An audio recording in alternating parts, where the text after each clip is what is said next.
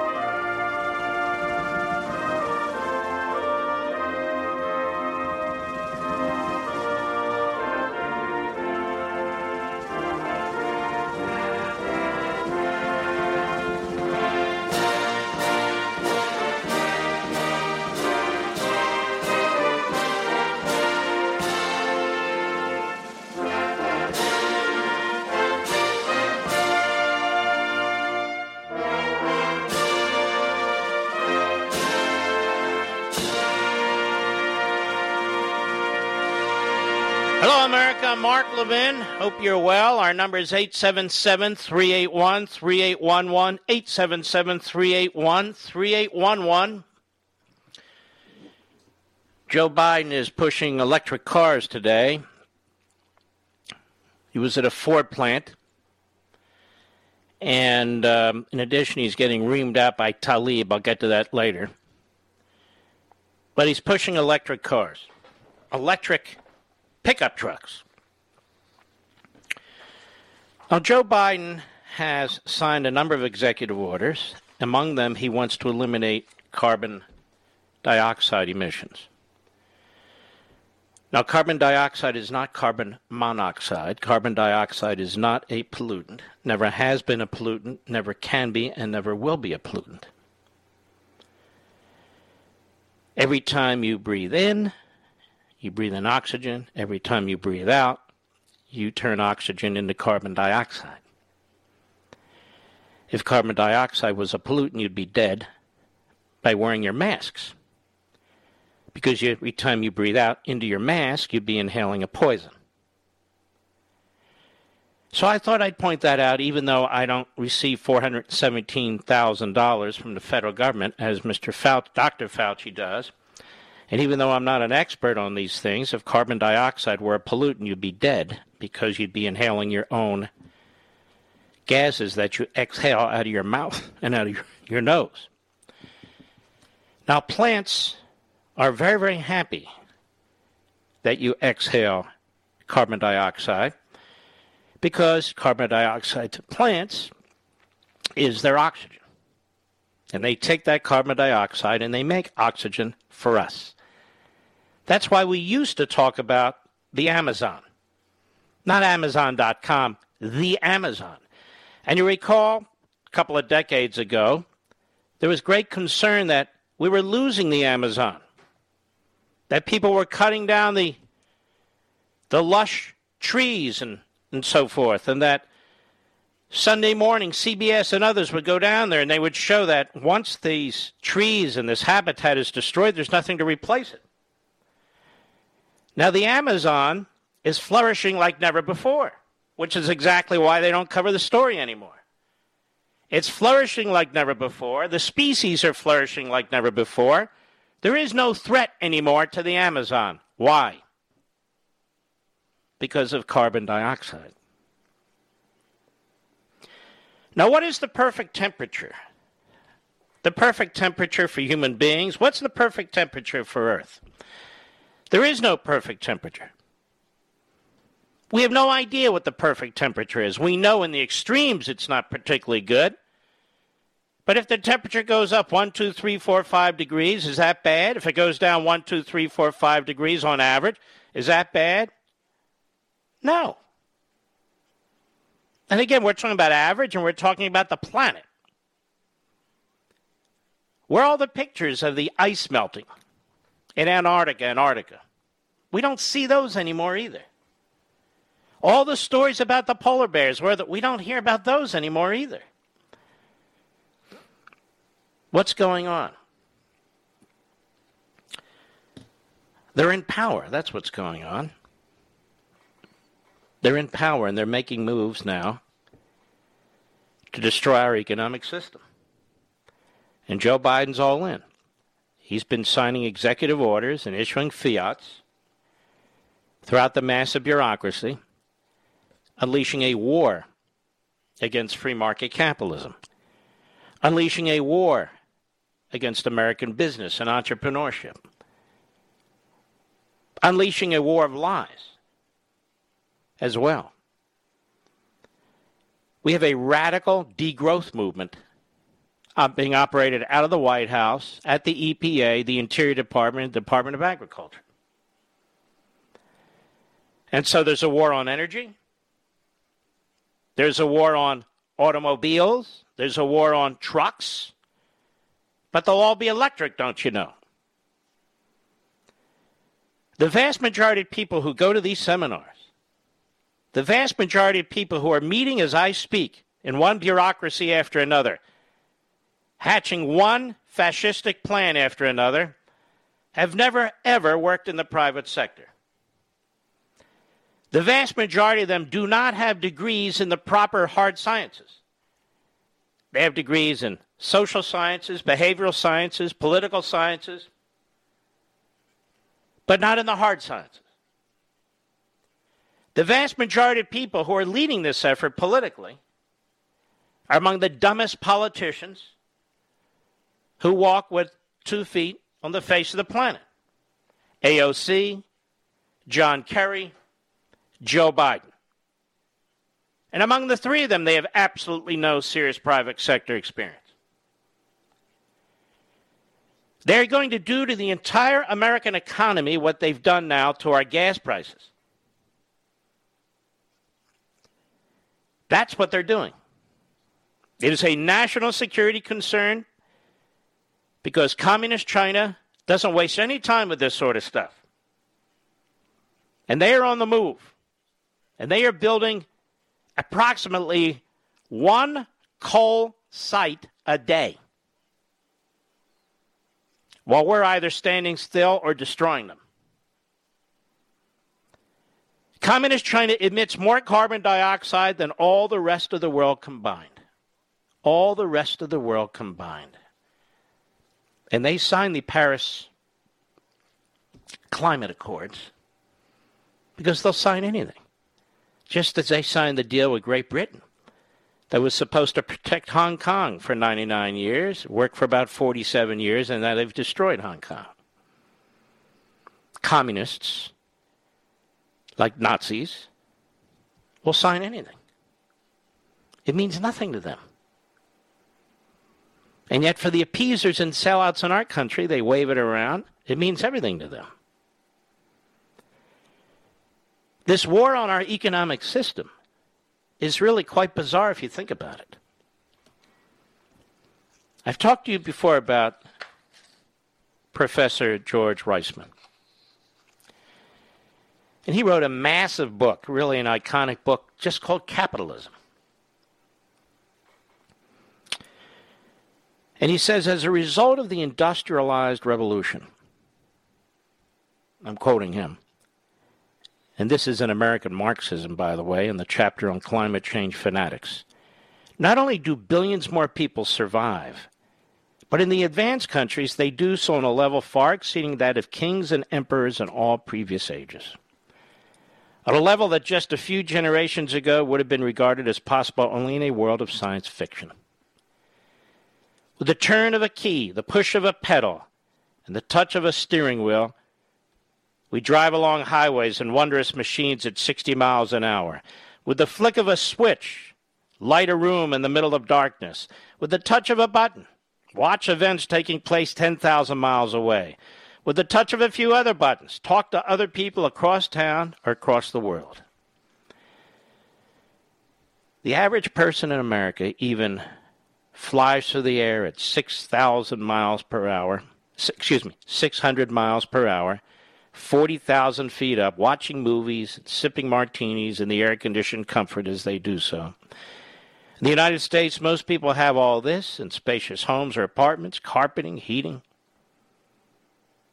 air conditioning, refrigerators, freezers, gas or electric stoves, and also personal libraries of hundreds of books, records, compact disc, tape recordings. They have all this, as well as long life and good health, as the result of working 40 hours a day. And I'd point out, conversely, the so called environmental movement of the 1970s has devolved into another avenue to attack American constitutional republicanism. And of course, capitalism. From clean air and clean water to global cooling, warming, and climate change, the goal of many of the so called leading intellectuals behind this effort has been the introduction of Marxist thinking and Marxist objectives through the guise of environmentalism as the Green New Deal, which promotes economic regression, radical egalitarianism, and autocratic rule. But the movement has expanded well beyond that to include virtually every programmatic and agenda driven goal of American Marxism which has been embraced to one degree or another by the Democratic Party. And the environmental movement has developed numerous areas of overlap with the other Marxist centric ideologies and movements, such as critical race theory, by way of environmental justice, which declares the existence of environmental racism targeting minority communities. And some of the movement's masterminds insist that Marxism does not go far enough in establishing their degrowth utopianism as they imagine life in a perpetual state of nature where productivity, growth, and material acquisition are toxic to the human spirit. Of course, in the end, it all involves a form of repression and autocracy. For these are the dreams of the elites and special interests before whom mankind must bow if their illusory paradise is to be achieved. It's so true. Now, I want to discuss another aspect of this with you. Most of you don't want electric vehicles. They don't go far enough.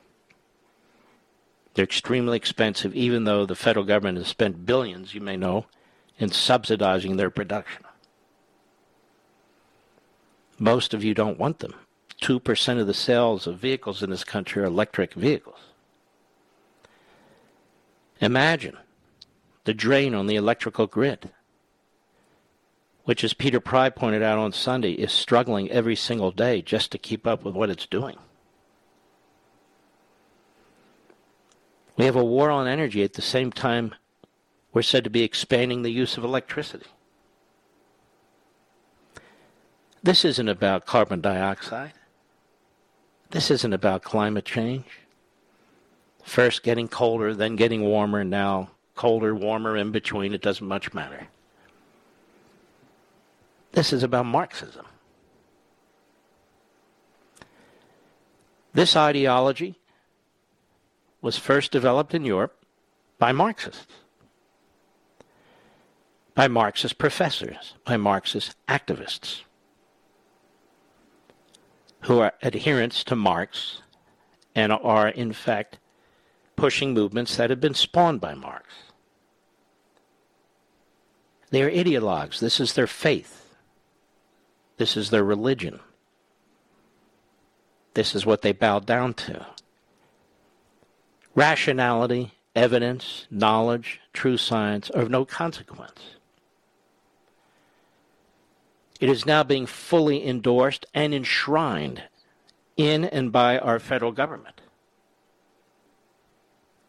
And this movement is in alignment with critical race theory. And those movements are in alignment with the lat-crit theory of open borders that European whites are the actual intruders, that there is no real United States.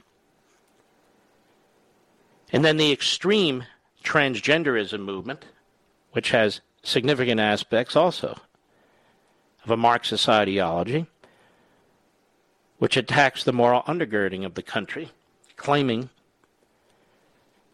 that these old ideas and traditions about morality have nothing to do with morality at all. They're just the viewpoint of individuals at a specific given of time, given period of time. This and more is what is devouring our classrooms. You watch on TV, you see an idiot driving around in a electric F-150, that would be the president. When you watch what's taking place, Anyway, I try to link what's taking place so people understand the bigger context of it. It's not just one story, it's not just one part of society, it's not just one politician. This is a massive movement, a massive force with a thousand sub movements. And this is why I wrote American Marxism. And this is the journey you and I are going to take together. When is Father's Day, Rich? I don't even know when it is. It's in June. May I suggest, friendly, you might want to get a several pre-ordered copies for your father, your husband, son, uncle, whomever, and let them know that you did that as we continue this effort to have as many pre orders as possible all across the country before the release. I'll be right back. Mark Levin.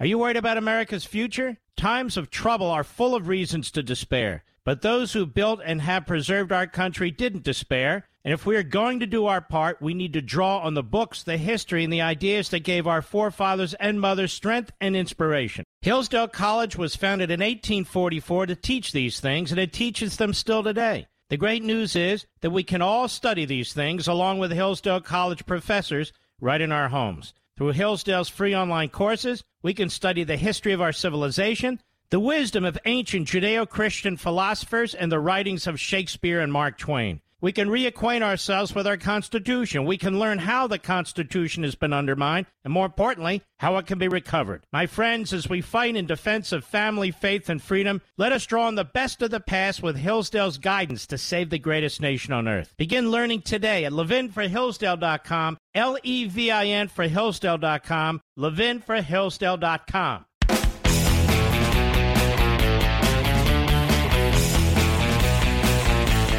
You see, folks, politicians make political decisions. Bureaucrats make bureaucratic decisions. Marxists make ideological decisions. You, as an individual consumer, you make consumer decisions. A particular brand you like, something's priced well, the quality of something, whatever it is. You're making consumer decisions. But that is not what drives the people who are trying to compel you, compel you to comply with their ideological decisions, their bureaucratic decisions, or their political decisions.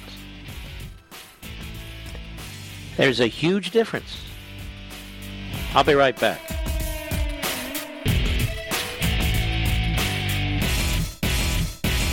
Are you worried about America's future? Times of trouble are full of reasons to despair. But those who built and have preserved our country didn't despair. And if we are going to do our part, we need to draw on the books, the history, and the ideas that gave our forefathers and mothers strength and inspiration. Hillsdale College was founded in 1844 to teach these things, and it teaches them still today. The great news is that we can all study these things along with Hillsdale College professors right in our homes. Through Hillsdale's free online courses, we can study the history of our civilization, the wisdom of ancient Judeo Christian philosophers, and the writings of Shakespeare and Mark Twain. We can reacquaint ourselves with our Constitution. We can learn how the Constitution has been undermined, and more importantly, how it can be recovered. My friends, as we fight in defense of family, faith, and freedom, let us draw on the best of the past with Hillsdale's guidance to save the greatest nation on earth. Begin learning today at levinforhillsdale.com, L E V I N for Hillsdale.com, levinforhillsdale.com.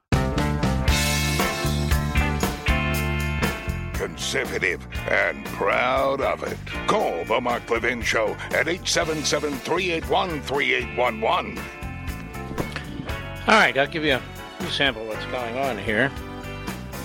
To the uh, you want you want to know why we have uh, inflation and so forth.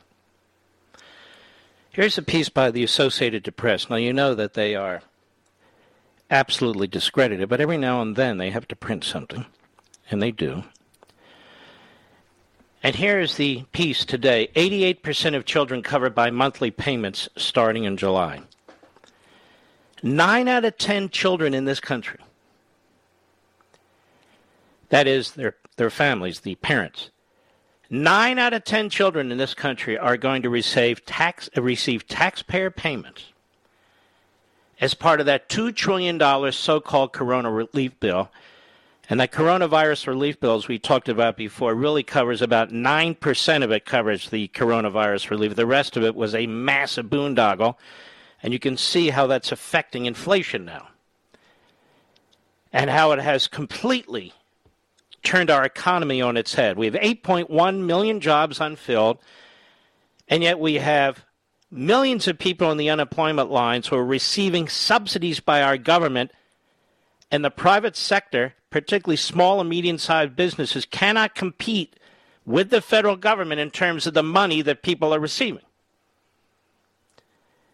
And so a lot of these businesses are wanting to open or are open, but they can't stay open or they have limited hours or what have you because they can't get the workforce because much of the workforce is being subsidized to stay home.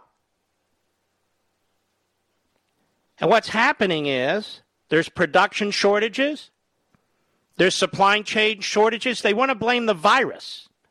It's not the virus.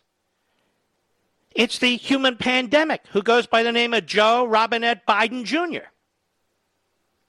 Here's the Associated Press, Josh Boak. The Treasury Department said that 39 million families are set to receive monthly child payments beginning on July 15. The payments are part of President Biden's 1.9 trillion coronavirus relief package which expanded the child tax credit for one year and made it possible to prepay the benefits on a monthly basis. Now, let's stop here. This is not going to be one year because the Democrats have, excuse me, the Democrats have said they want to make this permanent. Matter of fact, they want to make most aspects of the so called coronavirus relief package permanent, meaning trillions and trillions of dollars on top of trillions of dollars. Nearly 88% of children in the country are set to receive the benefits without their parents needing to take any additional action. The money goes right in to the parents' account. It's direct deposit. This tax cut sends a clear and powerful message to American workers, working families with children. Help us here, Biden said in remarks at the White House. Qualified families will receive a payment of up to $300 per month for each child under six, up to $250 per month for children between the ages of 6 and 17. The child tax credit was previously capped at $2,000 and only paid out to families with income tax obligations after they filed with the IRS. Now it doesn't matter. You don't have to file anything. Now, listen to this. But for this year, couples earning $150,000 or less can receive the full payments on the 15th of every month, in most cases by direct deposit. The benefits total $3,600 annually for children under 6, 3,000 for those who are older, let's say you have 4 kids. And they're all under six. four kids, they're all under six, you're going to get about $15,000. For what? For having kids? For what?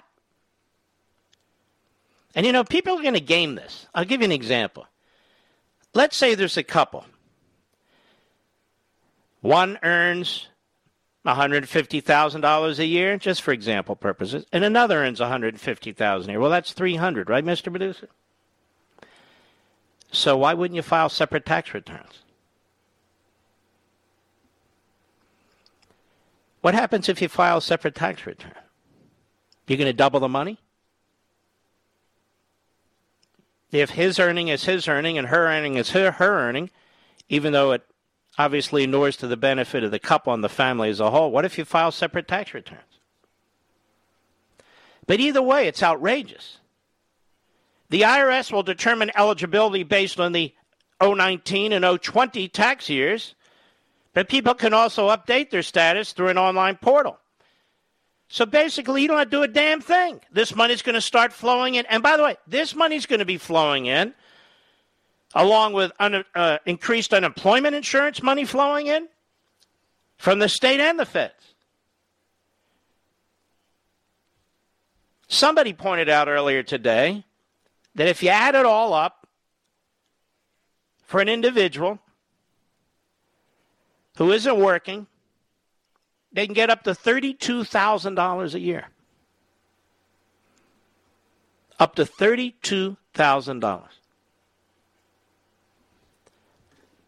These aren't economic decisions, ladies and gentlemen. These are political decisions. These are ideological decisions. These are bureaucratic decisions.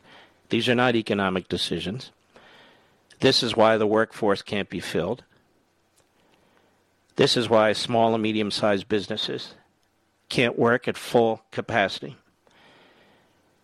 This is why production levels are down, not because there's a lack of material, it's because there's a lack of manpower and labor. When the federal government's policy is to subsidize non work, is to encourage people to go on the dole, to massively increase the welfare state as it increases the debt. If that's the policy of the federal government, which it is under the Biden administration, you create economic dislocation. And on top of this, so what I'm saying is these tax policies are really labor policies. They're sops to the left. They're sops to try and increase the support for the Democrat Party. And when you include on top of this this excessive unemployment, and when you include on top of that the war on energy independence, we were energy independent, ladies and gentlemen, four months ago. I just paid $4 a gallon for gasoline, $399.99. Last year, I think it was like a buck 80 or a buck 90. That's unnecessary. Wait until you start getting your electric bills. They talk about electricity. Well, electricity just doesn't come out of the air. You know, we're not all flying kites like Benjamin Franklin with, with keys on the end of them.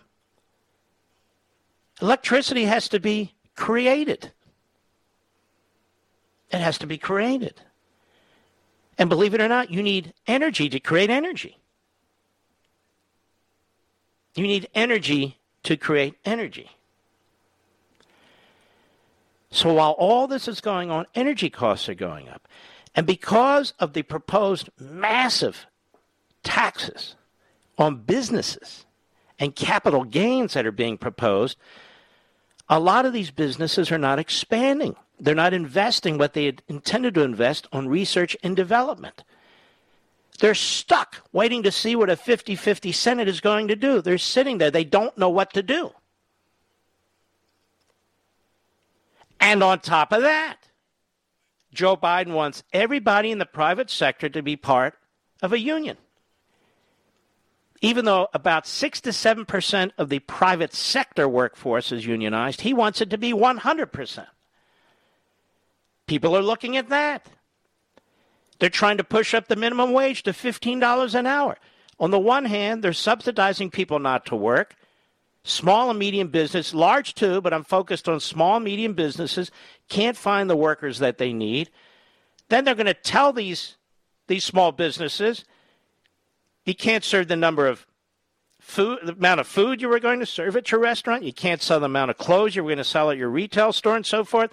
But the few people who you have working for you now, now you have to significantly increase their hourly wage. So people are looking at that.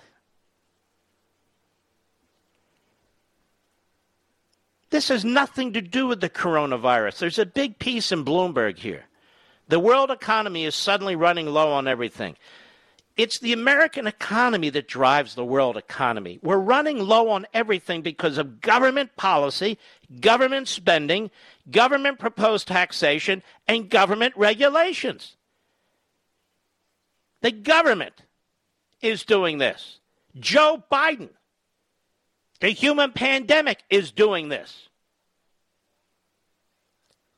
And so now we have shortages of and inflation affecting copper, iron ore and steel, corn, coffee, wheat and soybeans, lumber, semiconductors, plastic, cardboard for packaging, right out of the article.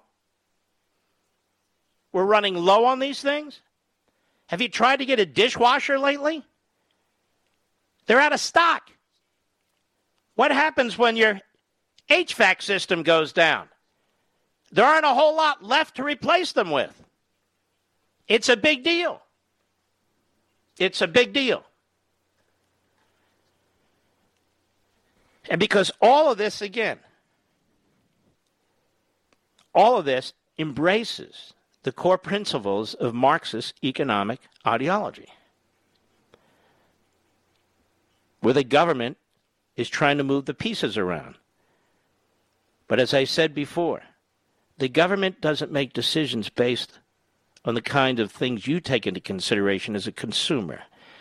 They're pushing policies, they're pushing narratives, they're pushing ideologies. They're trying to impose their view of the world on you. And they're replacing the trillions of decisions made every day by consumers with a relative handful of politicians and senior level bureaucrats. It's never worked out well in any country on the face of the earth. It's certainly not going to work out well here. It's a disaster.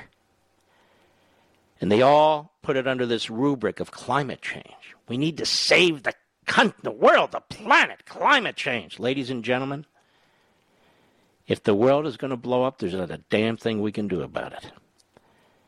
But let me tell you a little secret. The world's doing just fine. The world's doing just fine. We're not doing a damn thing to this planet that this planet can't handle. This planet is so much bigger than all of us combined, it's not even funny. There is nothing called Mother Nature. There is no mother in nature.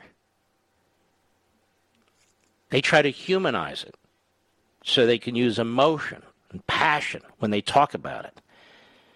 It's like everything else they do critical race theory, the war on the cops. When you show them statistics that, that demonstrate that there's no climate change emergency taking place, no matter how many Nobel winning economists, Nobel winning uh, scientists come forward and explain this, they're drowned out by the media, by individuals who know nothing about everything and everything about nothing. I'll be right back. Mark Levin.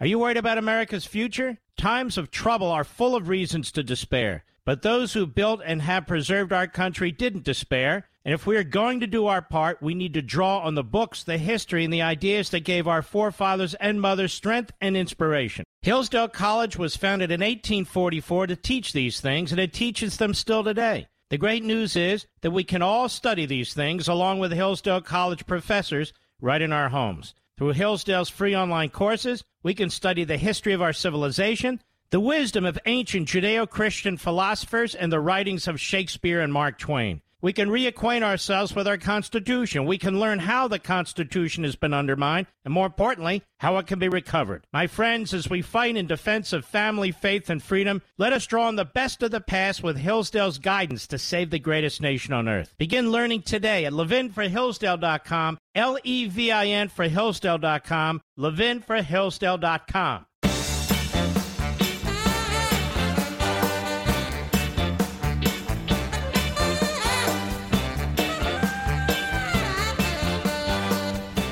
All right, folks. By the way, the Fox show is is very powerful thanks to you. The ratings continue to be steady and strong. The radio ratings continue to be steady and strong. The podcast continues to expand. We've now reached 80,000 pre orders of the hardcover of American Marxism. I'm telling you that you folks are fired up. By all indications in my world as I watch this, you folks are fired up and this movement is moving. And you can see aspects of it already taking place throughout the country. This is you. As a matter of fact, Mr. Producer, I know I need to do the sponsor, and I will, but Beneil Dariush, a UFC fighter, Saturday. He won a, a fight even though they said he was expected to lose. And I want you to hear what he had to say. Now, this is the UFC, this is MMA. About one go. I want to thank my Lord and Savior, Jesus Christ. That's number one. Hey, calm down. Calm down. Number two, I want to dedicate this fight to all the people who've been hurt by Marxist ideologies. There are millions of you, and I know. And uh, it's just a fight. I know it's not much, but I want you to know that I love you and I understand the pain.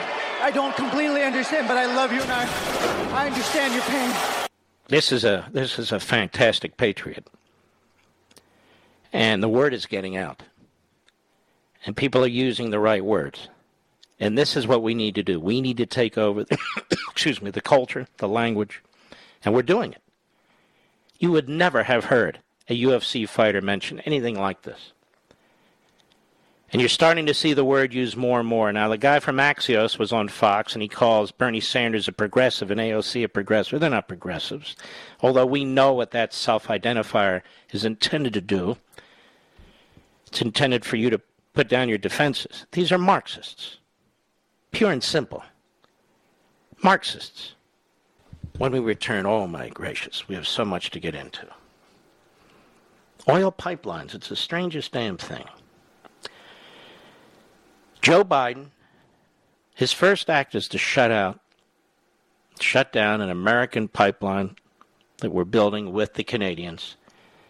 Not only do we lose 14,000 union jobs and God knows how many related jobs, but we lose access to Canada's oil through the pipeline. I thought Canada was an ally. Then we have the colonial pipeline that's knocked out by just a bunch of marauders who are based in Russia. Of course, Putin doesn't know anything about it, we're told. Of course, he knows everything about it. If he didn't know anything about it, he knows everything about it now. Now, Joe Biden just sold out our country again. And it involves another oil pipeline, which I will tell you about when we return. I'll be right back.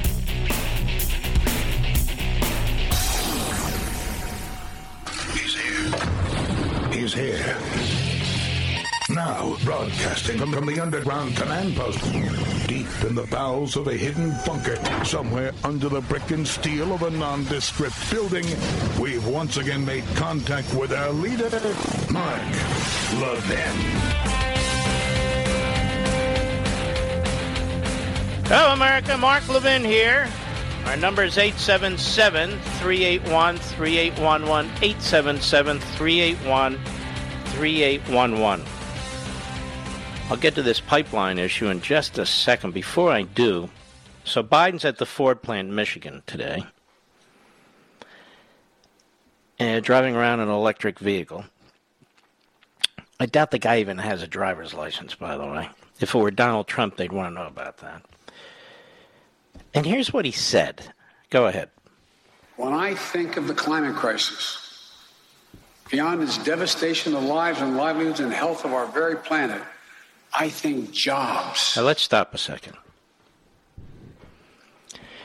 So, on the border, where there is a crisis, it's not a crisis.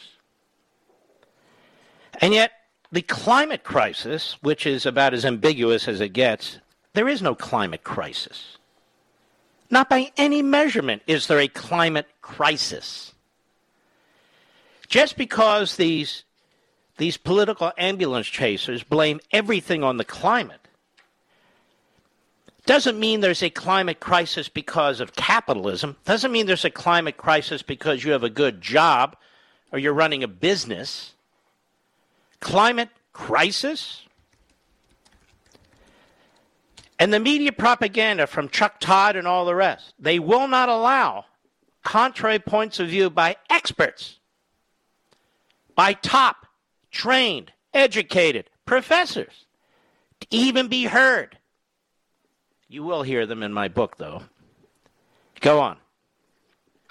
I think jobs when I think climate change. He thinks jobs when he thinks climate change. How many people who lost their jobs as a result of that decision to shut down the Keystone XL pipeline have gotten jobs? He says jobs. He's always talking about jobs. 8.1 million jobs open, subsidizing people not to work. And then he claims we want jobs, good paying union jobs. We had good paying union jobs until he fired, he fired 14,000 people. And imagine the impact on the families as one of his first acts. There is no climate crisis, ladies and gentlemen. None. There will be hurricanes. There will be tornadoes. There will be floods. There will be droughts. Because there is no Mother Nature. There's the globe. There's the sun. There's all kinds of things that are completely and utterly out of our control. And they will happen just as a beautiful spring day occurs for reasons we have no control over. So will hurricanes occur and hit our coasts, likely toward the end of the summer. Not because of man made climate change, not because of Mother Nature. We have no control over any of it. None of it. Period. Go ahead. Union job. I think about the UAW workers here today. I wanted to make sure that the world could see that there was a consensus that we are at an inflection. Those batteries are made in communist China that you need in order to run these electrical cars. They're not made in the United States. What Joe Biden is doing with inflation and attacking American industry, he's chasing manufacturing like Obama did, like they all did, off of our shores. He can talk all he wants about good paying union jobs here in America today. He's destroying them. He's not creating them. When you attack American business, you attack the people who work for American business. When you create taxing and regulatory policies that shutters American businesses, you are shutting American jobs. When you force investment overseas, you are eliminating American jobs. You're creating foreign jobs. When you have an open border that allows virtually anybody to come in and you won't deport people as a result of coming here illegally, you are destroying American jobs, including union jobs. Because more than anything else, Joe Biden is wedded to these various Marxist movements, whether it's the climate change fanatics who are really degrowthers, and all the rest. Go ahead. And almost every major leader in the world spoke to it. If we act to save the planet, we can create millions. We can't save the planet. We can't destroy the planet. Listen to me. You know, Mr. Producer, dig up if you have time. Dig up that uh, that comedy deal that uh, that we did the other day, uh, the other year. George Carlin because he put it in ways that nobody else can really put it in. And while some of you have heard it, it's worth hearing again, but many out there, new listeners or people who come and go, may not have heard it. Continue, please. Generate significant economic growth and opportunity to raise the standard of living for people not only here, but around What is going to create significant, eco- as he starts to pick up speed and the spittle starts flying and his tongue gets twisted and he makes no sense. What is the significant economic benefit and all the job? Where are they going to come from exactly? Oh, all the new industries. Well, you're taxing the hell out of them. There aren't going to be all these new industries. You see, ladies and gentlemen, we have a human pandemic in Joe Biden. He is a wrecking ball. And the left, what they know how to do, what the Marxists know how to do, is destroy things and substitute it with ideology. Destroy things and substitute it with ideology. Phony images, pulling at your emotional heartstrings. We can do this. All of you out there, we can, all of you systemically racist, privileged individuals. We can come together. We can do this. Meanwhile, what's happening in our schools? Not just Virginia, not just California. They want to dumb down the students. We're not going to have AP classes. We're not going to have these schools where they where the brightest of the brightest are learning science and mathematics at a higher level. No, no, no, no. We can't do that. We're not going to do that. No, we can't. We got a whole racial agenda here going on. We got a racial agenda going on. We've got a, a degrowth agenda going on here. We have an immigration agenda going on. We got all kinds of agendas going on here, all of which are intended to undermine you, the American people, whomever you are, wherever you're from. Go ahead, please. But I also wanted to put the world on notice. America is back. The world is on notice that we have the biggest imbecile possible in the Oval Office. What does he mean, America is back? What does that mean? While he's hollowing out America. America's back. The communist Chinese are thrilled with this, this buffoon. The fascist leader in Russia is thrilled with this buffoon. The Islamo Nazis in Tehran are thrilled with this buffoon. America's back. Yeah, we can't fill jobs. We're subsidizing people not to work. The border's wide open. We're attacking our own economic system. Soon we're going to be attacking our constitutional system by going after the courts. Oh, yeah, America's back. America never left you, jerk. The problem is you're back. And all the wrong countries and people are celebrating. I'll be right back. Mark Levin.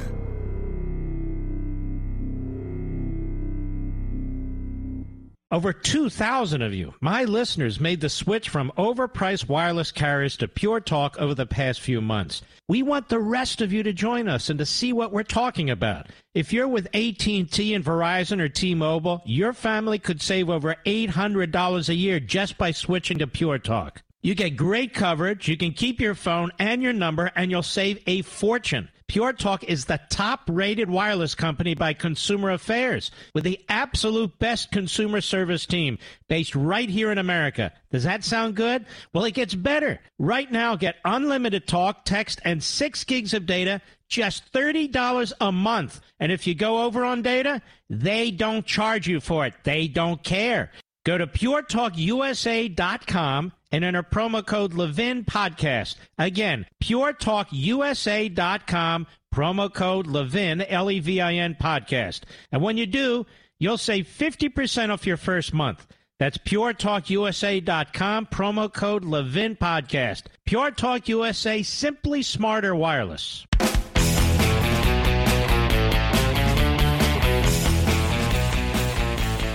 Oh, I didn't forget. I want to talk about pipelines a little bit more. So, Biden shuts down a, a critical pipeline that's being built from Canada to the United States so Canadian oil can flow into the United States.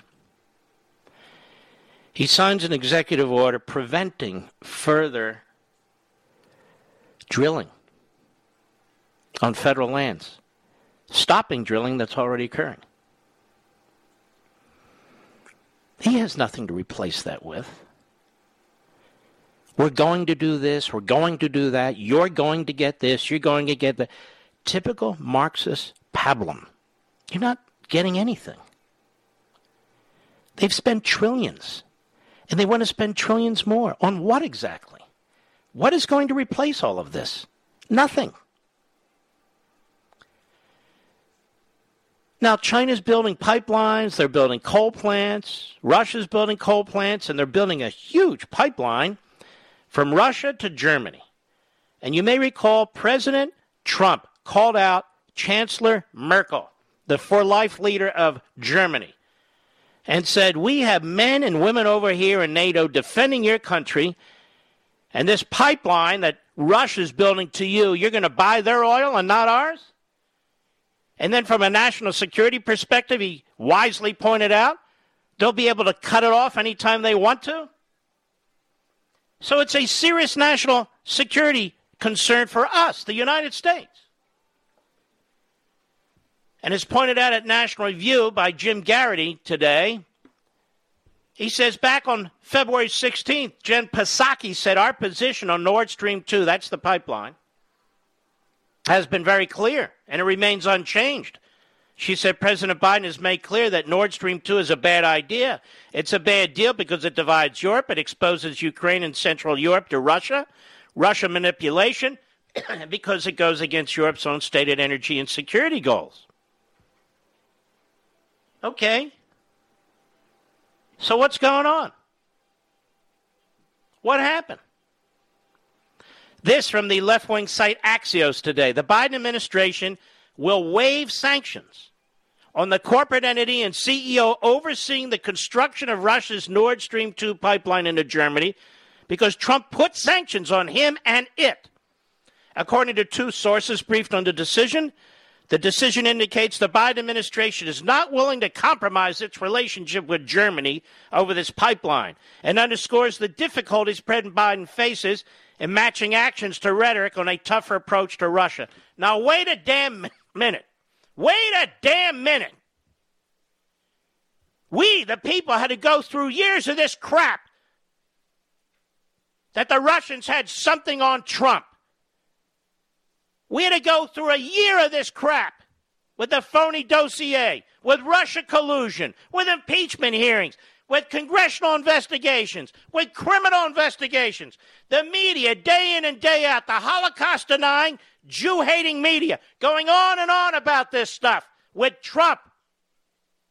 It was all a lie. And here's Biden,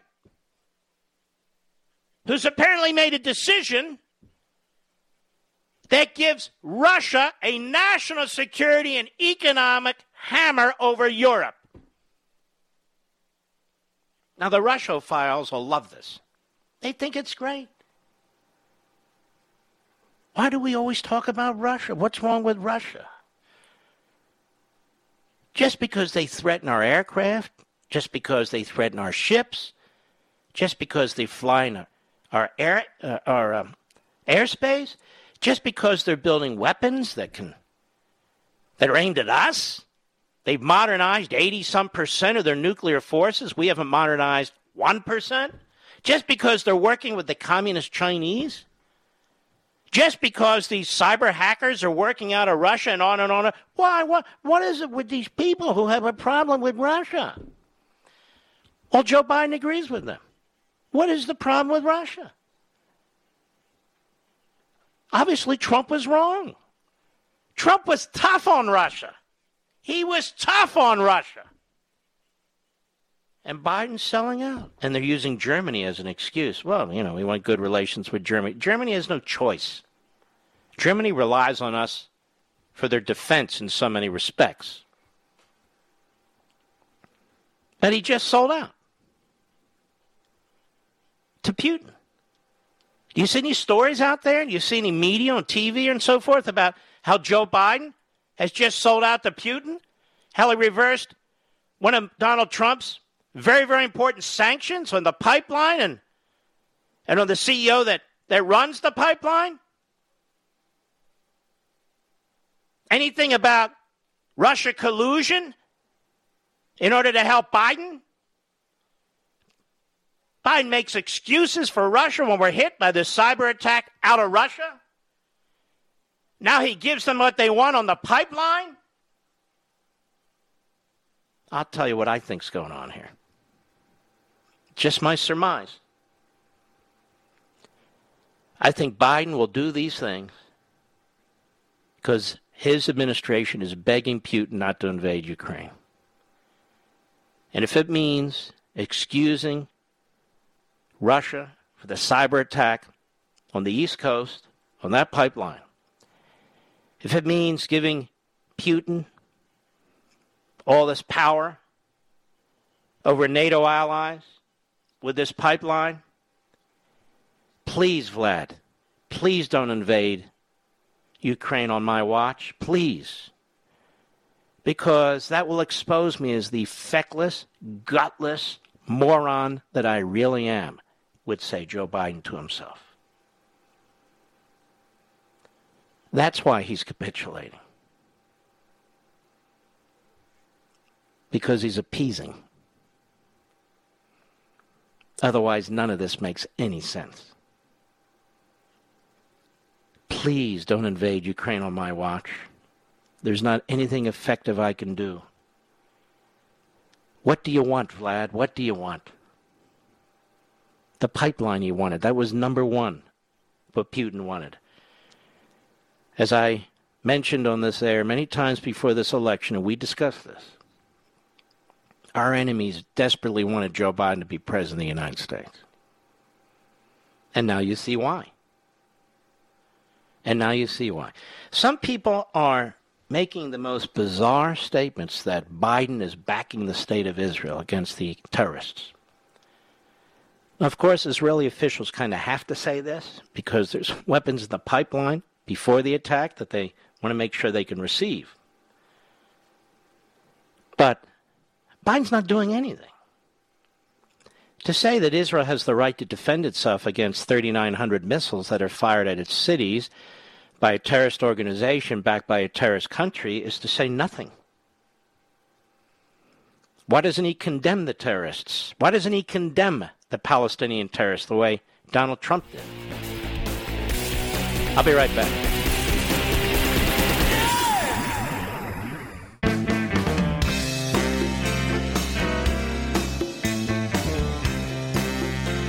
Mark Levin, tough as hell. That's why I like Mark Levin. And I'm not sure a lot of people like him. He's tough as hell. But I like him. I love him. Call in now. 877 381 3811. Julie Kelly is actually one of the most important writers in this country right now. She's one of the few really focused on what's happened to the people who protested on January 6th, some of whom broke in, some of whom were invited into the Capitol building, and how they're being treated. And Julie Kelly, uh, who writes often for American Greatness as well as other sites, she has a piece in there Shawshank for January 6 detainees. Julie, how are you? And explain to America what's going on. I'm good, Mark. Thank you for that compliment, and thank you so much for having me on to bring attention to this. Um, so, what uh, most Americans are aware of, and we're trying to also bring attention to House Republicans and Senate Republicans, are is that there are dozens of January 6th, I call them detainees, people who have been caught up in the FBI DOJ's manhunt for protesters who were at the Capitol, inside and outside, on January 6th, transporting them to a fetid D.C. jail jail where they have sat for months languishing in solitary confinement conditions, not able to leave their cell except for an hour a day. Some have been abused by guards. They have no access to exercise, religious services. Um, there's a lot of complaints about personal hygiene, even access to showers and shaves. Keep in mind, and you know this, Mark, this is pretrial detention. These are prosecutors and judges signing off on pretrial detention orders as these men all, uh, all of them are men, uh, await delayed trials that could take up to a year before their trial even begins. They have been uh, presumed guilty until proven innocent. Now, are there any judges left in the District of Columbia to help these people? Um, actually, Mark, the D.C. Circuit, the appellate court, uh, I think you and I talked about this in the case of Eric Munchel, who is the man photographed with the zip ties, mm-hmm. um, that uh, they were arrested, basically turned themselves in, were held behind bars for more than two months until that was appealed to the D.C. Circuit, and those three judges brought it back down to the court and prosecutors and told them there is not enough evidence. They are not a danger to society. They should be released. And the government immediately dropped their uh, motion for pretrial detention. That has had sort of a trickle down effect on other nonviolent offenders. Um, and in fact, uh, Judge Chris Cooper, who's a, an Obama appointee, I listened to his hearing a few weeks ago for Richard Barnett, the man photographed in Nancy Pelosi's office. He used the Munchel ruling uh, to justify his finally letting Richard Barnett out of jail after four months, not charged with any violent crime either. So, just to recap here, we have people who are not charged with violent crimes. Correct. And they are sitting in prison, some of them four months in solitary confinement? Correct. And uh, this term in, insurrection, how many of these people that they have rounded up and put in jail were armed? Um, so only two people have been charged with firearm violations. Neither man was inside the building or even outside the building during the chaos that day. They were just charged for violating DC's very strict gun control uh, laws. So neither, no one has been charged with carrying a firearm, certainly using one. As you know, Mark, the only person who used a firearm in the building that day was the unidentified police officer who shot and killed Ashli Babbitt. Um, there are more than three dozen people who have been charged with various weapon violations, possession of pepper spray, using flagpoles, uh, a riot shield, a helmet, various items that, you know, in other riots uh, are nowhere near con- considered deadly or dangerous weapons, only in this situation. Um, but the idea this was some kind of orchestrated armed insurrection is just preposterous and, and just defies the facts. And yet, Nancy Pelosi wants a 9 11 type commission, and there are Republicans who are going along with her. Has Nancy Pelosi sought a commission to find out the treatment of these individuals in D.C. jails and so forth? I don't think so. I just think the idea that we would have a commission to investigate this when we've had $2 billion worth of damage from Black Lives Matter and Antifa and other Marxist anarchist organizations, when police officers have actually been killed and brutalized, when private citizens have actually been killed and brutalized, when they carry so many weapons we can't even count them, including Molotov cocktails and, and frozen bottles of, uh, of water, when the Portland Federal Courthouse, the Mark Hatfield Courthouse, comes under nightly attack for months at a time, when the White House comes under attack, this Department of Justice is a national department. Its reach is national. It can reach into any situation it chooses to reach into and yet we have her unbelievably disparate treatment. You're the only person reporting on this. There aren't any networks covering this. There aren't any regular so called reporters covering this. Are you shocked that you're like one of the few people who are actually focused on this? I am shocked. Uh, even you know, conservative outlets have really ignored this, uh, and conservative networks have ignored this too. So that's why I'm so grateful for your attention, and we're starting to get more attention to this. Um, Mark, two quick things. DOJ is actively dropping suits, uh, cases, charges against Portland rioters, people who were charged with far more egregious offenses than what we saw on January 6th. So the same Justice Department dropping federal charges against Portland rioters while keeping nonviolent offenders behind bars for, you know, could be a year now. Also, Mark, uh, the Capitol Police and DOJ want to keep private under wraps 14,000 hours of surveillance video that was captured on January 6th. Uh, they are uh, seeking and receiving protective orders, even keeping this evidence from defense attorneys. Defendants can only view it in a supervised setting, and they can't download it, they can't share it, they cannot copy it. Uh, the media actually appealed to the D.C. District Court uh, uh, Chief Judge Beryl Howell a few weeks ago because they want to see the video evidence too, because of course it's all happening in virtual hearings. And DOJ and uh, Capitol Police are trying to keep that all secret. Are there any judges in particular who are more egregious than others? Do you know? Well, I would list Beryl Howell. As you know, she's a Trump antagonist, a former Senate Democratic staffer, and an Obama appointee. She was in charge of the Mueller grand jury. Uh, she has nothing kind to say about Trump and did everything she could to really thwart whatever he was doing or his Justice Department. Um, you know, you have the same cabal of judges Amy Berman Jackson, mm. Emmet Sullivan, Rudy Contreras, you know, all of these judges who were in on the Russia, uh, the fake Mueller probe, and going after Mike Flynn and Roger Stone and Paul Manafort. So all of those judges now are overseeing because every case is litigated through the D.C. District Court. That's why these people are being hauled to D.C. It's a tribunal. It's a Democratic tribunal. It's not going to be a, a jury of their peers. Uh, what the judges are saying is just outlandish and, and egregious. Um, these people's constitutional rights, their human rights, are being violated, and you know we just need some more attention by the media and by Republican leadership too. You know. I don't, I don't know how the Republicans can do this, but I mean, there needs to be some hearings where these judges are brought before congressional committees and they're questioned about what they're doing. There needs to be some form for this because otherwise they are absolutely rogue. Uh, this is absolutely appalling. Uh, you know, as you know, they increased the number of D.C. circuit judges in order to uh, stack that court. So if you get a good panel, you're pretty lucky. Uh, and they want to do the same with the United States Supreme Court.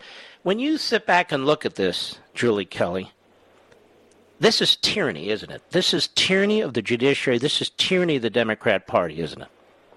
It absolutely is, Mark. You know, we went four years from the FBI ambushing Mike Flynn in the White House to the FBI ambushing uh, couples in Alaska. You know, sitting in the inn that they that they own, handcuffing them, separating them into different rooms, interrogating them without lawyers, uh, for the mere fact that they went to the Capitol to Trump's speech and then to the Capitol outside that day. That's how quickly this Justice Department has been weaponized, accelerated, and 49 48 Republican senators voted to put Lisa Monaco as number two in the Justice Department. So that's something that has to be remembered too. And who is she again? Lisa Monaco was a Russia collusion, uh, uh, you know, hoaxer. She was in on this from the beginning. She was the one who helped initiate the bogus ICA into Russian collusion. She was a CNN pundit uh, for four years, bashing Trump, uh, an Obama loyalist, an Obama henchman. That's how you could describe her. And 48 Republican senators, except for Rand Paul and Ted Cruz voted to put her in charge of the Justice Department. So just Garland Rand Paul and Ted Cruz. That was it. That was it. They didn't ask her one question about the Russia collusion hoax that she helped orchestrate, that she helped concoct in 2016. Not one Republican senator asked her one question in her confirmation hearing, and she got almost unanimous uh, confirmation by the U.S. Senate. Appalling. They're in on it. When you have the Department of Justice and the D.C. courts, courtrooms, the various judges, and the media against you, it's almost impossible for the system to work. It's almost impossible to get your honest day in court, isn't it? It's impossible for these people. It, it honestly is. Um, everything is stacked against them. Uh, a lot of them are can't even afford attorneys. They have had to bring in public defenders from other states, including Puerto Rico, to defend these people um, they are intentionally overwhelming the D.C. judicial system. So these trials will lag on into 2022.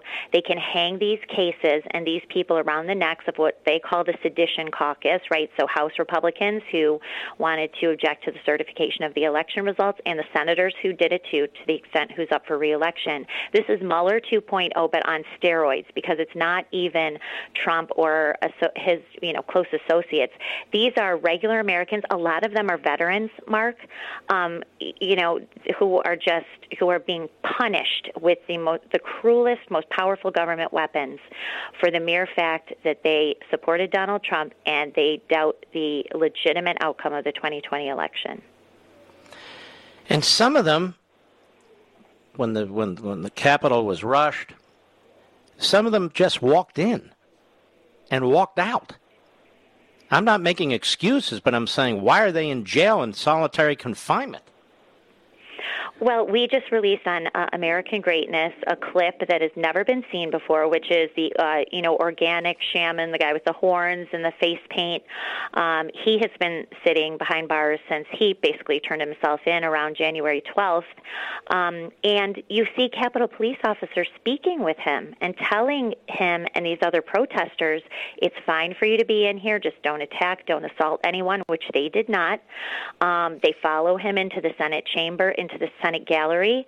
Um, and then all these people are turned turned around and they're being charged with disorderly conduct and trespassing. Well, why weren't they arrested that day? Why are you going around the country, you know, in these pre-dawn raids using military, uh, you know, equipment and and vehicles to terrorize Americans, haul them in for disorderly conduct and trespassing when you had a chance to do it right then and there? It's all optics. It's all. And, and why are you giving real insurrectionists who want to overthrow the country and they're Marxists and they're communists? Why are you giving them a pass? Julie Kelly, I want to thank you. We'll continue to watch your, your excellent work and highlight it. God bless you and uh, be safe. Mark, thank you so much. Really appreciate it. You bet. My God. And we'll be right back. Mark Levin.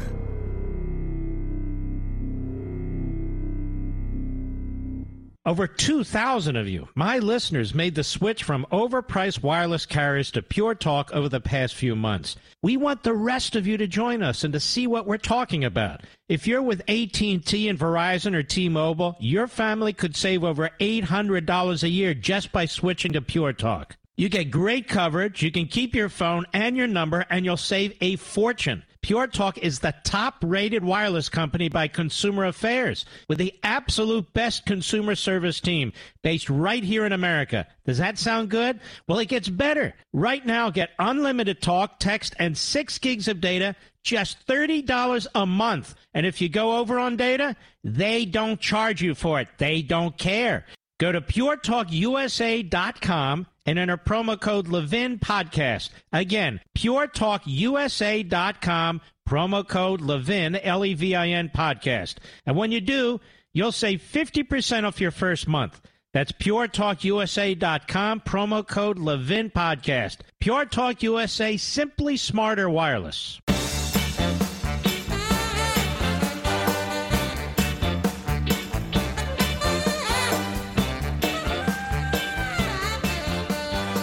All right.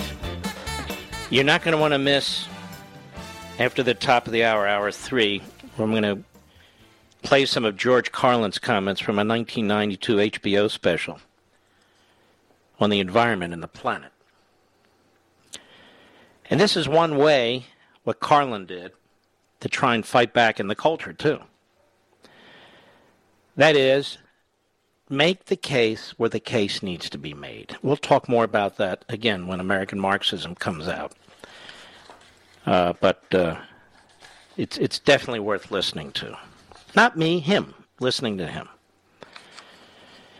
I could kick myself. I don't have time to find it, but I wanted to break it down for you, which I'm, of course, not allowed to do, but I'll do it anyway. We were talking about this that we have really over 80,000 pre ordered hardback copies of American Marxism. Nobody's ever seen anything like this.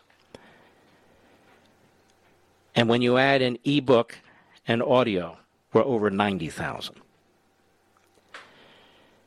So I strongly want to encourage you, just think about it, for Father's Day or for any day, to jump over to Amazon.com or Barnes & Noble or Walmart or whatever link you'd like to use. If you're going to order the book, please pre-order the book. I won't be doing a big marketing push on this until the book is released or day two before. But I want you to get your hands first and foremost on July 13th when this book comes up. I want it to show up at your door. It's a first edition copy. I have no doubt we'll have to print other editions. So the first edition copy is is the copy most people want to get. And so we'll hit the ground running. Because the day of its release, is the day that we push this movement into high gear. The movement's already taking place. I can feel it, I can smell it, I can see it. It's already taking place. This is you, many of you. Different towns, different radio shows, different TV shows. Even the MMA, the UFC. You can hear how people are talking now. This is crucially important. This is part of the, the effort here.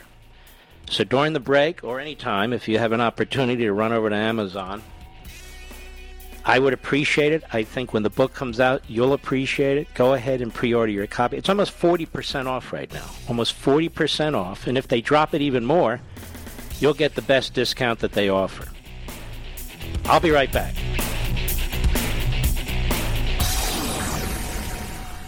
Ladies and gentlemen, this final hour of the podcast is sponsored exclusively by AMAC, the Association of Mature American Citizens. Now over 2 million conservative members strong, AMAC believes in and stands up for the values that we care about faith, family, and freedom. Thank you for listening, and please support AMAC. And you can become a member at amac.us slash join. He's here. He's here. Now, broadcasting from, the underground command post, deep in the bowels of a hidden bunker, somewhere under the brick and steel of a nondescript building, we've once again made contact with our leader, Mark Levin. Hello, America. Mark Levin here. We're going to move quickly. I'm glad you're here. I'm glad you stuck around. George Carlin, 1992 HBO special. Now, Carlin was a sort of liberal, libertarian, but he was a real comedian. He was fantastic. He would be disgusted by everything going on today. There's no question about it, as most comedians of that day would be. In fact, they wouldn't be able to earn a living. But I want to play this. I want you to think about what I talked about last hour phony climate change, degrowth movement, Joe Biden talking about us saving the planet, that the planet is in crisis. We have got to make the case. This is a bald faced lie. And nobody does it better than George Carlin. Go. You got people like this around you. Country's full of them now. People walking around all day long, every minute of the day, worried about everything. Worried about the air, worried about the water, worried about the soil. Worried about insecticides, pesticides, food additives, carcinogens. Worried about radon gas, worried about asbestos. Worried about saving endangered species. Let me tell you about endangered species, all right? Saving endangered species is just one more arrogant attempt by humans to control nature. It's arrogant meddling. It's what got us in trouble in the first place. Doesn't anybody understand that? Interfering with nature.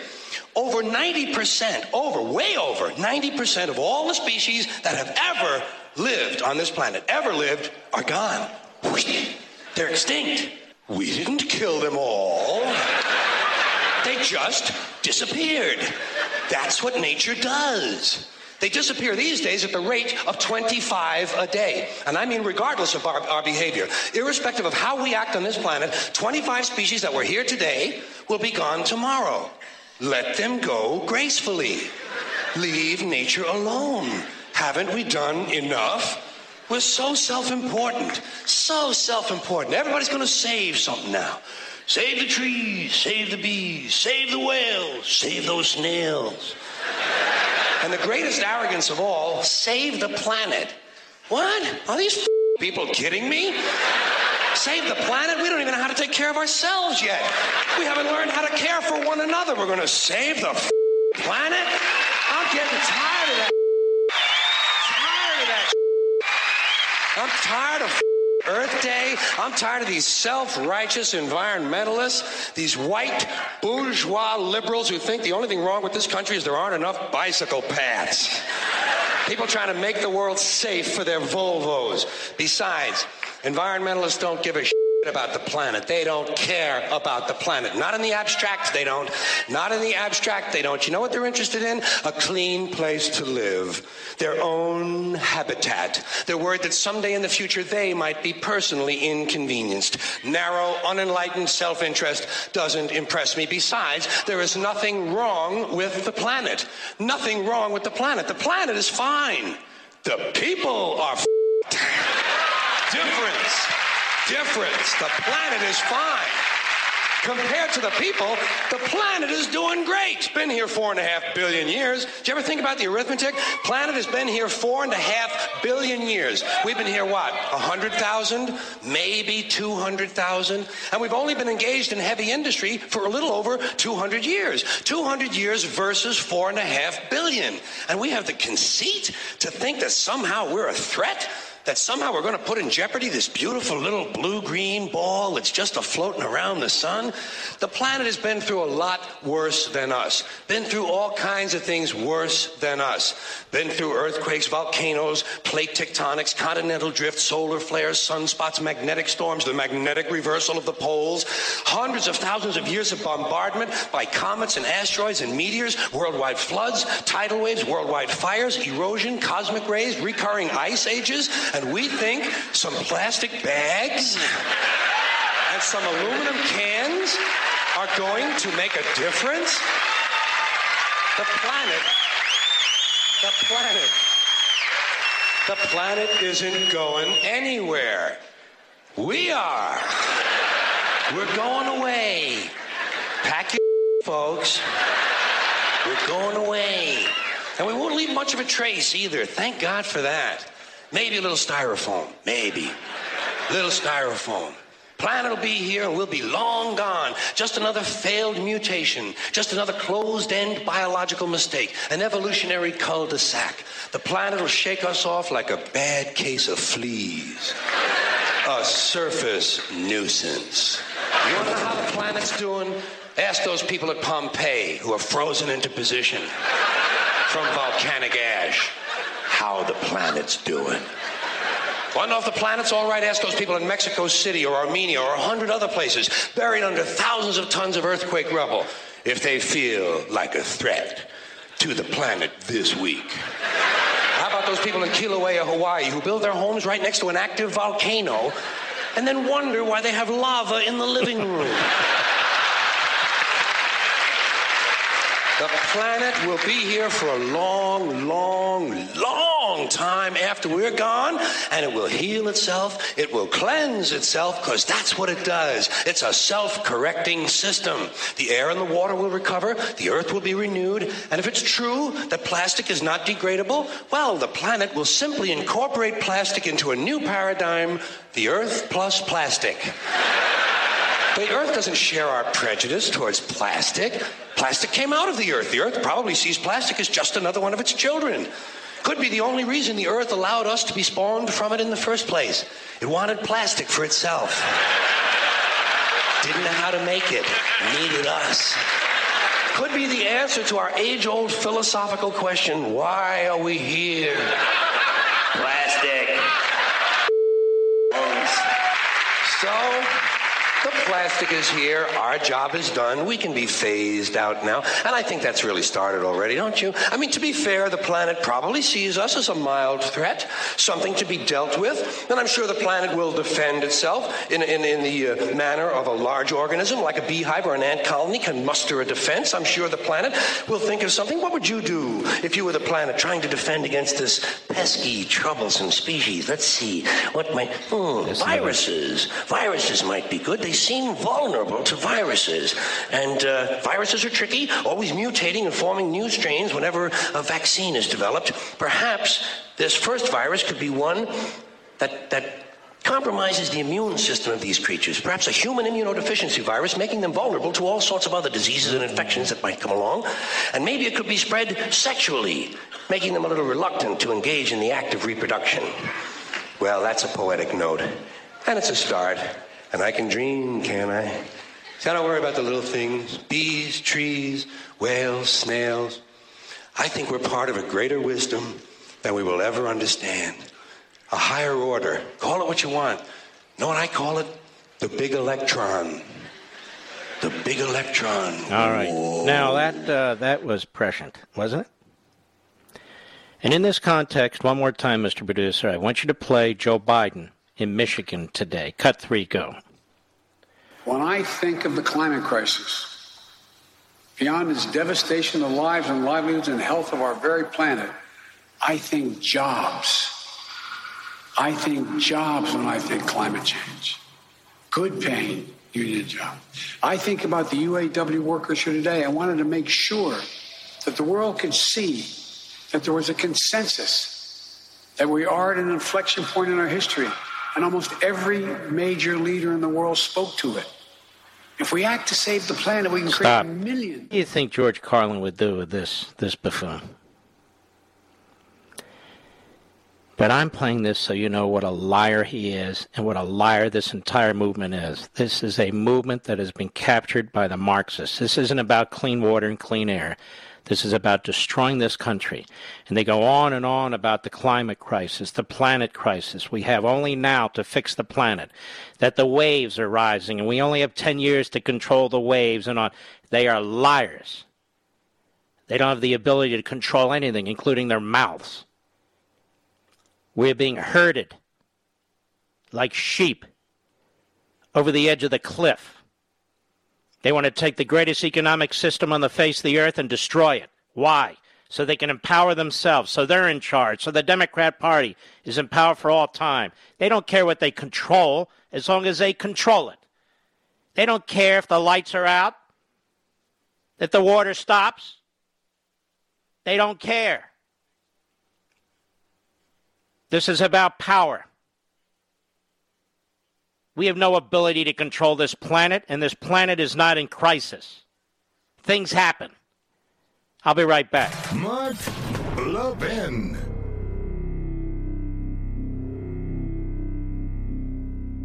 AMAC, the Association of Mature American Citizens, is one of the fastest growing organizations in America. Now over 2 million conservative members strong, and I'm one of them. AMAC believes in and stands up for the values that we constitutional conservatives care about. More than talk, AMAC fights. A full time presence in Washington, AMAC pushes back against reckless spending, disasters like Medicare for All, and the expanding reach of the federal government. And beyond advocacy, joining AMAC gives you access to a wealth of benefits and discounts, including special member only rates on car insurance, travel discounts, cell phone plans, and a hell of a lot more. And if that's not enough, you'll get AMAC's bi monthly magazine, full of insightful articles on issues that matter to most of us, we conservatives. As I said, I'm an AMAC member, and you should be too. Join today at amac.us. That's A-M-A-C.us.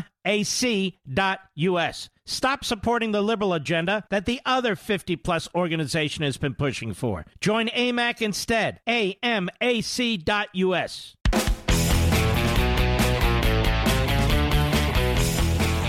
You know, there's a congressman who represents, among other places, Huntsville, Alabama, that I'm very, very familiar with. And uh, I actually wanted him to be the senator the first time around uh, when we had a debacle and a Democrat was elected, and now he's running the Republican primary for the nomination to run for the Senate in Alabama again. Mo Brooks. Mo, how are you, sir? Doing great, Mark. Appreciate your having me on your show tonight. Well, it's a pleasure. So tell me, Mo, if you win the seat, first you win the nomination, then you win the seat in the Senate. This country's in dire, dire condition. I assume you're going to be the same firebrand in the Senate than you are in the House, right? Absolutely. I believe that our country is worth fighting for, and we need a lot of fighters right now in the House of Representatives and in the United States Senate in order to defeat the socialist agenda. And just being the normal kind of you scratch my back, I'll scratch your back politician that we have so many of in Washington, that's not what our country needs right now. We need people who go toe to toe with the socialists, or else the socialists are going to win. And you've been really excellent as a member of the House. I, I, how long have you been a member of the House? I was elected in 2010 in the uh, Tea Party suite. That's right, and, and you, you played a big role in that. I appreciate your getting the, the public educated enough so that they were concerned enough to do what was necessary to put a big stop sign into the Obama agenda in the House of Representatives. Well, thank you, but you know the public is really so patriotic if we give them a chance. Now, your district now includes what areas? Well, it's from Mississippi to Georgia along the uh, Tennessee line, basically uh, 80% of the Tennessee Valley. Uh, we have a wonderful uh, Tennessee River that goes through us with lots of lakes, lots of outdoor activities. And of course, we're the birthplace of the uh, America Space Program with Wernher von Braun, the mm-hmm. German rocket scientist team. And not only that, we're now pretty much in charge of all the gee whiz bang weapons that you see our military use, in particular, what the United States Army uses. Whatever they use goes through Huntsville, Alabama, because we have the Army Materiel Command at Redstone Arsenal. And that's some place that Redstone Arsenal. A lot of a lot of great things happen there. Um, Absolutely. Yeah. You have uh, you have much of a primary. Who who is it that wants to uh, who thinks they're more qualified than you? Well, we we're in pretty good shape. Um, Mark, it's kind of scary good right now. Mm-hmm. Uh, the only polling I've seen in the last two weeks has us at 58%, with uh, what I call the establishment candidate at 11%, and then uh, a nice lady who's an ambassador, uh, former ambassador, at 5%. Uh, mm-hmm. the ambassador is a self funder. Uh, she's not getting much in the way of traction yet, but you never know. Uh, as things unfold, maybe maybe she'll get more support than she's shown uh, so far. Now that's a pretty big lead, and it I don't you know it can't be sustained. The establishment candidate they're they're undoubtedly going to attack. Uh, that's that's their modus operandi. Mm-hmm. Uh, you saw what happened in 2017, where Mitch McConnell and company put in about 15 million dollars worth of TAC ads, and after they were finished, they had me as uh, Nancy Pelosi's best friend, opposed to the Second Amendment right to bear arms, anti-military, and pro-terrorist. And I just didn't have enough money to tear apart those attacks, which all of all of which were demonstrably false. But as you know, you've got to have the resources in order to get uh, the is out. You can't rely on the fake news media to tell the truth about anything nowadays. Well, I endorsed you back then, and I want to endorse you now if it doesn't hurt you in the state of Alabama. I, I fully support Mo Brooks in the Republican primary and the general election because I know you'll be outstanding. Well, huge. Thank you. Well, I know you'll be outstanding. You. Thank you, Mark. I, I, I know who you are. I uh, that's why I supported Ted when when they didn't think he could win, and Mike Lee when they didn't think he could win, Marco Rubio in Florida, uh, Rand Paul, others. Now you're running there. Has uh, President Trump endorsed anybody yet? President Trump has wholeheartedly uh, endorsed Mo Brooks. Uh, it was a beautifully worded endorsement um, to quote some of his people. And I'm very, very pleased to have that endorsement. I've been endorsed by the Senate Conservatives Fund. Uh, today, I was endorsed by Senator Rand Paul, who is a super United States Senator, particularly on uh, issues relating to liberty and freedom. Uh, very, very pleased to have Rand Paul's support. So, like I said, it's going scary good. Um, some of my friends say, Mo, you're going to win unless you blow this thing. kind of puts the pressure on you when you're up say in a football game or or a basketball game uh, late in the game, and all you got to do is keep doing what you have been doing, not not freeze the ball and and mess up. And I want to know if Mitch McConnell jumps into this race because honestly, I've never seen a uh, a Republican leader in the Senate before get involved in races that do not affect his state, so he can try and elect people who will keep him as the leader of the Republican Party there. I think that's a disgrace. I think he ought to mind his own business. Uh, he uh, he's held on to that job an awfully long time, and the country's moving backwards awfully fast. That's just my own view. Well, hey, if you don't mind me uh, putting in a plug, uh, folks who would it. like to help based on Mark Levin's strong recommendation and endorsement, please go to mobrooks.com, M O B R O O K S.com, and sign up as a volunteer. Make a contribution. We very much need conservatives around the United States to join our effort. Uh, it, you know, we're ahead right now, but it won't be a cakewalk. The lead I have right now, quite frankly, 47 points, that's unsustainable, particularly in the face of two candidates who have significant amounts of money. But if Alabama can't put a principled conservative in the United States Senate in Washington, D.C., then our country's in worse shape than I thought. No, you're exactly right. We can't lose seats to rhinos and so forth in uh, in a state like Alabama. We need to have uh, very, very solid people. Mo, I don't know of anybody better than you for any state. As a matter of fact, you'll be uh, you'll be a great senator from Alabama as well. So that's mobrooks.com, just like it sounds. M O B R O M O B R O O K S dot com, mobrooks.com. Anybody can help him, please do. Anybody in Alabama wants to volunteer and help him, please do. He's right.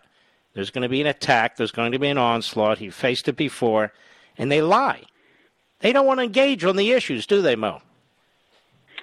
Well, it used to be that there was honor in uh, the political profession, particularly when you had a news media that would catch you when you were dishonorable. Now, the fake news media is totally in the tank with the socialists, and they love nothing more than to stir the pot in our Republican primaries. So the only way you can defend yourself against false attacks is by purchasing it. And that's why folks' campaign contributions are so, so, so important, much more important than they used to be.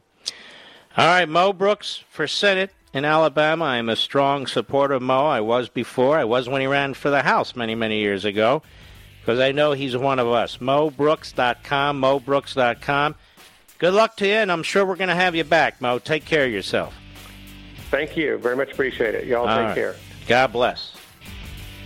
And I shall return.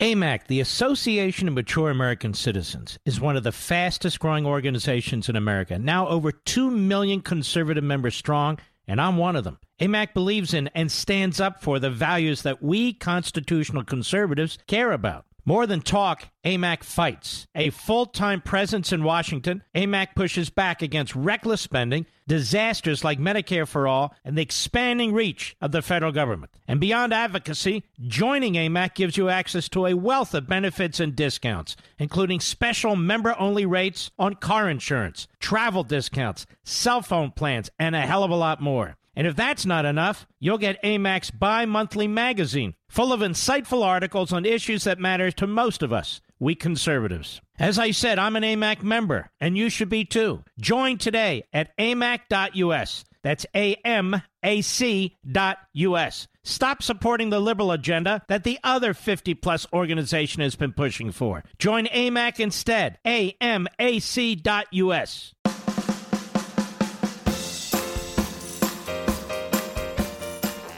Liberty's voice. Mark Levin.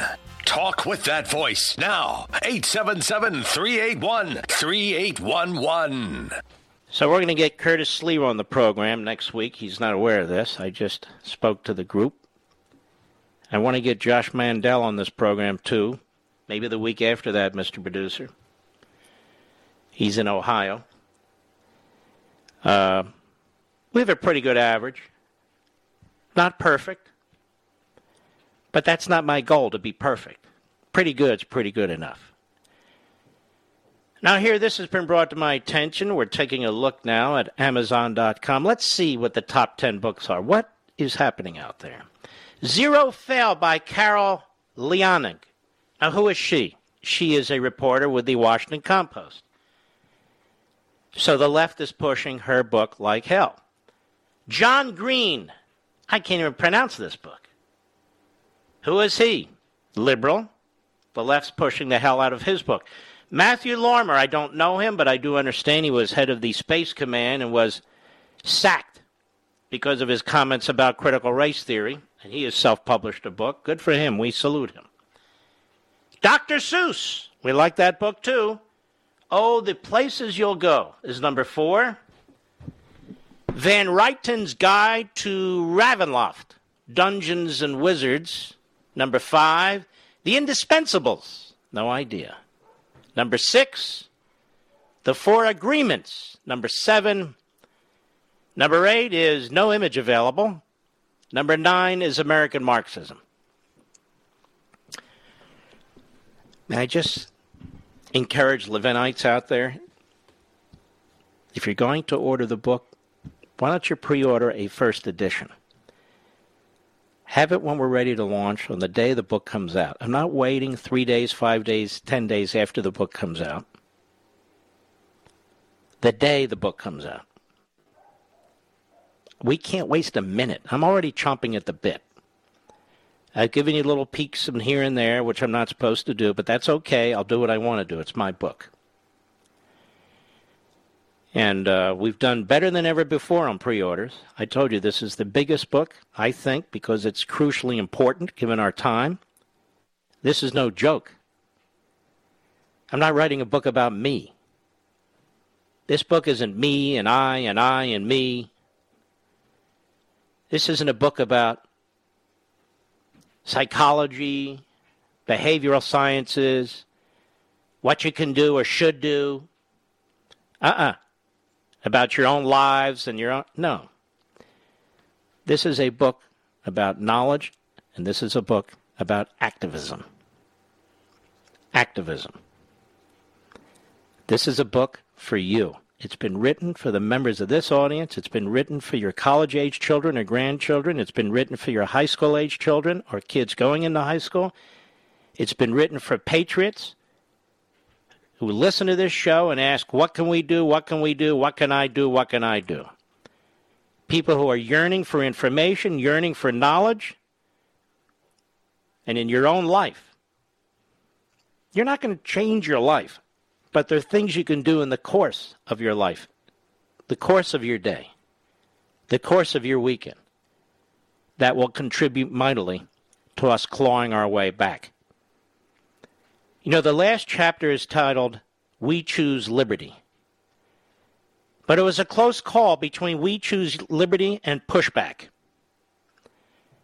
Because by We Choose Liberty, I mean pushback pushback. It's only a matter of time till I'm trashed and this book is trashed. I don't care. I'm up for the battle. Are you up for the battle? These classrooms and schools belong to us. These private businesses and these jobs belong to us. That border in this country belongs to us. That Constitution that they're mocking and stepping all over, that belongs to us. When they trash this country, they're trashing us and they're trashing our ancestors of all backgrounds, all diversity. Well, let them go on defense. Let them stand on their heels. Let them write books about how to deal with us. It's time to go on offense. I shouldn't be number nine on Amazon. I'm just saying that. Let's rally. Let's get ready. We hit this 100,000 mark. I know we're ready. I can feel it. I can sense it. I have felt and sensed these movements before. The Reagan Revolution, the Tea Party Revolution, the Trump Revolution. And it's time to unite. It's time to rally. It's time to put all little stupid differences aside. And that's what this is all about. We need to know what their ideas are. We need to know who's responsible for them. We need to know where they're coming from so we can deal with it.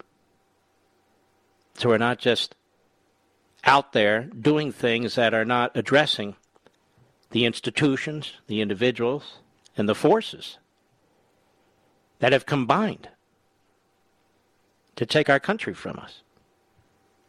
Who cares what the newspapers have to say? Who cares what TV has to say? And we'll get into this, and I get into that in the book. You're going to be, I think, quite amazed at the breadth of what's covered in this book, rather concisely given the, the subject matter. And I'm hoping And I've spent a lot of time on taking what is and can be difficult to make it understandable and put it in plain English. That's the goal here. If you liked liberty and tyranny, if you liked unfreedom of the press, then I think you're going to find this even more important than those two books. And so this evening, I don't know what else to say other than that. The rest is up to you. The rest is up to you. Now, Mr. Producer, I was going to jump into calls, but I'm not going to because, not yet. AOC, dozens of House Democrats, reports Fox, cite racial reckoning to oppose targeting gang members for deportation. Ocasio Cortez and 30 other Democrats object to immigration authorities targeting aggravated felons for deportation. So these aggravated felons, that is, people who've committed physical felonious acts,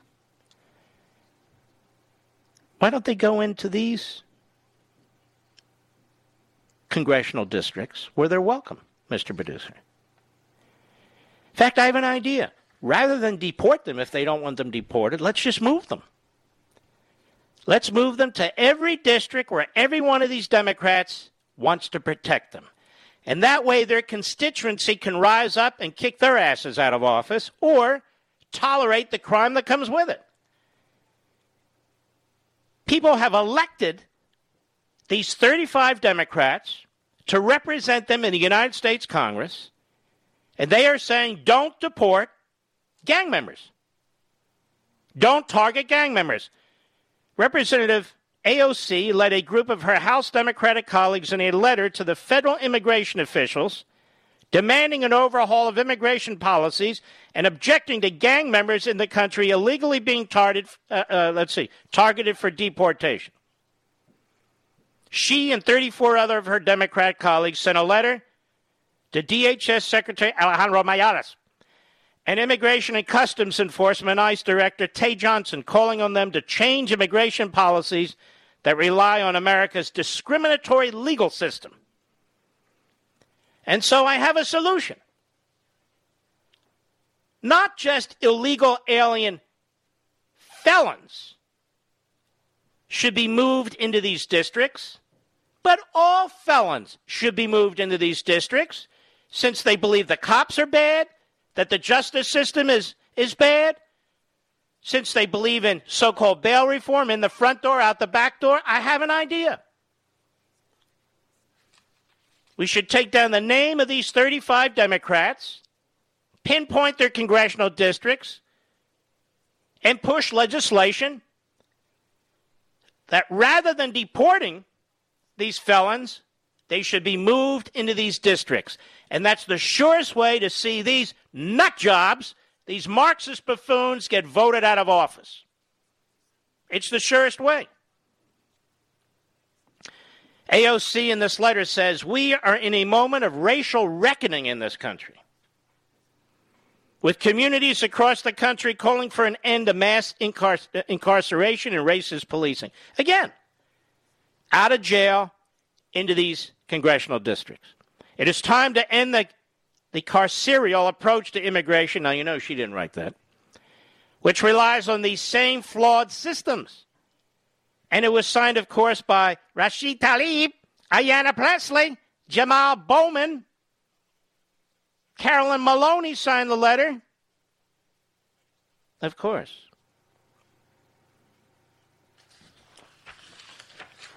It's just like reparations. I don't believe in reparations. But if there's going to be reparations, then the Democrat Party should pay it. The Republican Party didn't support slavery. My ancestors weren't even here. But the Democrat Party is still here. And it represents the vestiges of slavery. That's its history. So I think the Democrat Party should pay reparations. And I think illegal alien felons and domestic felons should all be moved into these districts, particularly the illegal alien felons. We're not going to deport you. We're just going to move you where you're welcome. We are obviously welcomed by these congressmen and congresswomen, these Congress Marxists. And so that's my solution. What do you think? I'll be right back. Mark Levin.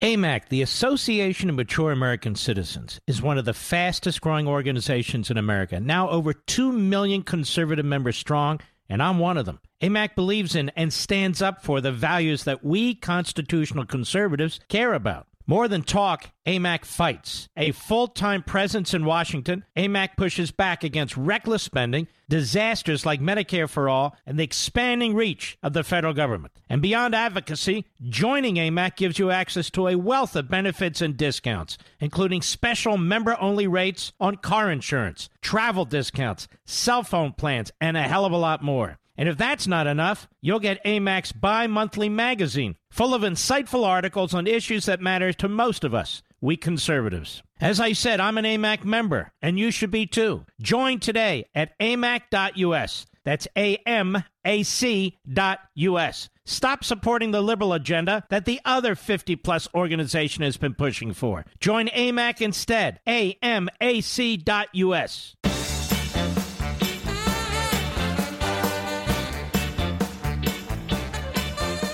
Mr. Producer, to whom shall I speak? The great Los Angeles Tom XM satellite. Go right ahead, please. Thank you, Mr. Levin. I had time to order your book while I was waiting with you, but regardless Thank of that you. fact, You're a good man. I think that the the Republicans should come up with a no pork, no fat bill, very concise. That's called a, some cockamamie name, but like save the planet bill, mm-hmm. and say that we cannot buy any materials that either mine them or refine them with less EPA standards than we have in the United States. Because if you're truly trying to save the planet and not just enrich yourself, truly trying to save the planet and not push socialism, you got to save the planet in China and in India and in Australia and everywhere else. So put them on the record to say, no, I don't want to save the planet. I'd rather buy oil and gas and everything from places that don't have any EPA. Amen. Well said. All right. Thank you, my friend. Next up, Mr. Producer, to whom shall I speak? Where in Ohio? Marion, Ohio, on the Mark Levin app. Jay, how are you, sir? Oh, good, Mark. I'm delighted to uh, to talk to you. All right. Let's do it. Yeah, I, I called in to uh, comment on your playing of George uh, Carlin's routine. All right. And every time I hear it, it, remind, it reminds me of a tour that I happened to go on at the Museum of Natural History in New York, where the um, the tour guide started talking about. He was taking us through the biological exhibits, and he started talking about how environmentalists look upon the planet as something that's very fragile.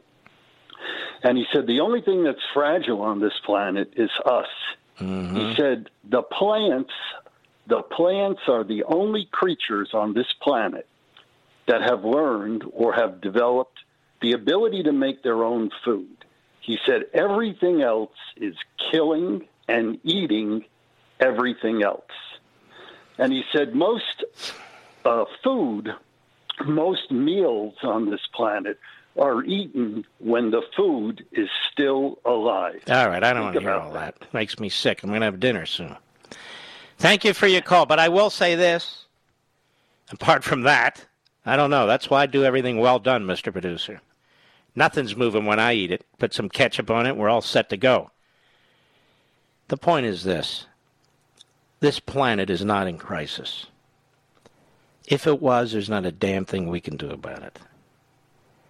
This is the biggest hoax and propaganda effort probably in the history of mankind. And then they turn around and call you deniers and flat earthers. This is how it works.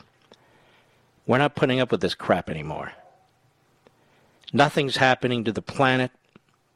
Nothing's going to happen to the planet that we can do about it or do to it. And so this is utter nonsense. We want clean water and clean air, there are ways to achieve that. But we're talking about the planet. They say we're destroying the planet. We couldn't destroy this planet if we wanted to. There's nothing we can do to destroy, quote unquote, the planet. We haven't even touched the planet. We've barely touched the surface of the planet. The planet is massive. We couldn't get to the core of this planet if we wanted to. We have no control over what the sun does to this planet, none whatsoever. So, this, these are just lies by demagogues and propagandists, and the stupider the politician, the stupider the comments. Ladies and gentlemen, we salute our armed forces, police officers, firefighters, and emergency personnel. If you have a moment tonight, please head over to Amazon or one of your favorite sites and pre order your books. We, we really need your help. I'll see you tomorrow.